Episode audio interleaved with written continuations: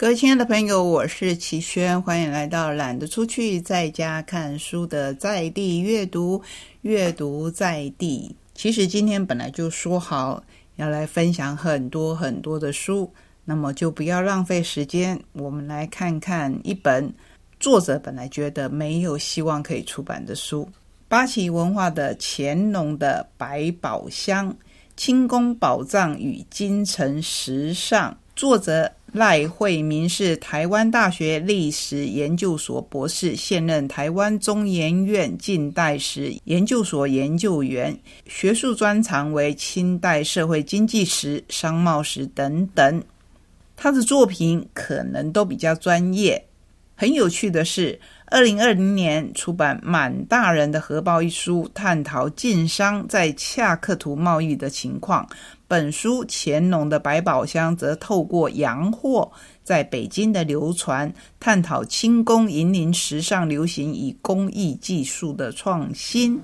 这样的书当然要请你自己细细的读，可是要跟您分享的是作者的用心。这本书当初的想法是把博物馆的器物放在乾隆时代的经济史脉络来讨论。北京的商铺就像现今的法国巴黎香榭大道、德国的法兰克福歌德大街上，精品店林立。但是，二零二一年开始找出版社都被拒绝了。二零二二年参加故宫博物院避暑山庄。清帝国多元统治下的缩影特展讲座，遇到了八旗文化出版社总编辑李延鹤先生，他很爽快的答应出版，并且签下合同。终于，当初只以阿妈在写什么皇帝的荷包蛋的大孙女已经读高中了，小孙女也读国中的现在出版了。在他们成长过程带去信义区逛街，透过百货公司橱窗感受一下时尚潮流。所以这本书说的就是当时的潮流，包括清宫的毛皮、清宫的冠服、清宫的西洋纺织品、珊瑚与清代的朝贡贸易、清宫的金银器、清宫的镀金器、清宫的黄铜、清宫的锡器、清宫的金属祭器。其实每一段都非常的有趣。那说到清宫的毛皮呢，就是说从恰克图、从唐奴、乌梁海，还有其他国家进贡的皮货，这些皮货可以做成什么？当然是可以御寒的衣服啊，还有里面提到《红楼梦》里头林黛玉穿的小皮靴，都是进口的皮货所制成的，像不像我们现在？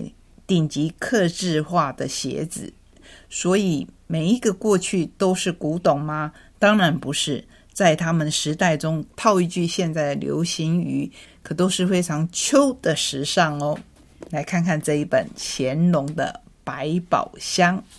说到过去，想到现在，我要来跟您介绍一本你可能觉得好硬的书，但是看下去以后又会深深的着迷。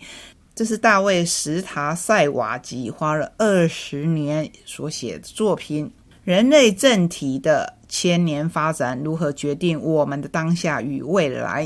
这是一场民族 vs 专制的生死擂台，这是一条人类数千年来政治体制发展的长河。历史还未终结，民族已经走向衰败。在民粹风行、集权复辟、两极分化的当代。人类将走向何种未来？大卫·斯塔塞瓦吉是美国政治学者、人文与科学院的院士、哈佛大学博士，这么赫赫有名的背景所写出来的书，难怪要动用三位译者：文义军、刘家安以及刘伟仁，要谢谢他们的翻译，让我们得以顺畅的看这一本书。民主从何而来？如何维持？未来又会走向何方？这些都是当今民族焦虑时代人们最关心的问题。不同于坊间常见的民主理论，着重强调两三百年的发展。本书作者石塔萨瓦吉会将时间拉伸，地域拉广，跨越欧洲、亚洲、中东、非洲及美洲地区。追索比较四千年来不同政治统治体制的历史变化，来回应我们所遇到的民族问题。当我们回头审视民族的演化后，我们会发现，民族并不是特定时空下的产物，更不是欧美西方的专利。当剥除掉现代民族才有的代议政治外衣，将这种政治体系回归到统治者必须透过某种集会的形式寻求被统治者同意的基本定义时，将会发现世界各地都有形形色色的早期民族存在。这本书让我最惊讶的就是，我在读的过程当中发现，“国家”这个字眼最早成立是在中国，也就是在商朝的时代就有国家的存在。这个可能会颠覆我们许多人的观念吧。还有他在第十二章尚未结束的民主实验里面提到。中国在三十年前发生天安门事件的时候，有些西方观察家说，经济发展迟早会把中国推向民主，理由有二且彼此相关。首先，中国人民口袋有钱以后，就会开始要求民主，而人民的经济状况越好，国家就越难对抗这种压力。其次，想要维持经济成长，政治体制就必须改变，而民主是维持发展的唯一方案。所以，这些西方观察家认为。中国领导人若想继续发展经济，就只能接受民主化。但如今看来，这两个理由显然都是那个时代，甚至是那个时代的西方人才会有的乐观想法。当然，事后诸葛相当容易。不过，只要仔细检视东西双方的历史，即使回到一九八九年，我们可能也会做出不同的预测。欧洲的历史让我们很容易相信。经济一旦发展，社会就会获得更大的权利，迫使统治者征求其他人的同意。欧洲的中世纪就是这样，在商业革命之后，中央官僚体系无法有效地向城市征税，结果君主为了拿到钱，只好向各个城市讨价还价，政治就此迎来早期的民主。但宋代的中国却截然不同，在商业革命发生以后，中央政府利用快速的商业成长，建立铺天盖地的官僚体系来征收间接税。结果，政治上不但没有转向合议治理，反而强化了国家权力。当然，今日的中国和宋代有许多差异，但整体的机制依然类似。所以，你说民族在各个地方都是一样的吗？当然不一样。不过，作者也说，如果你跟我一样支持民主，那这本书的意义可能就是我们可以继续抱持希望。早从人类首次建立定居文明以来，就一直以集体的方式自己统治自己。民族绝非古雅典、文艺复兴、意大利、美利坚合众国这些地方的专利。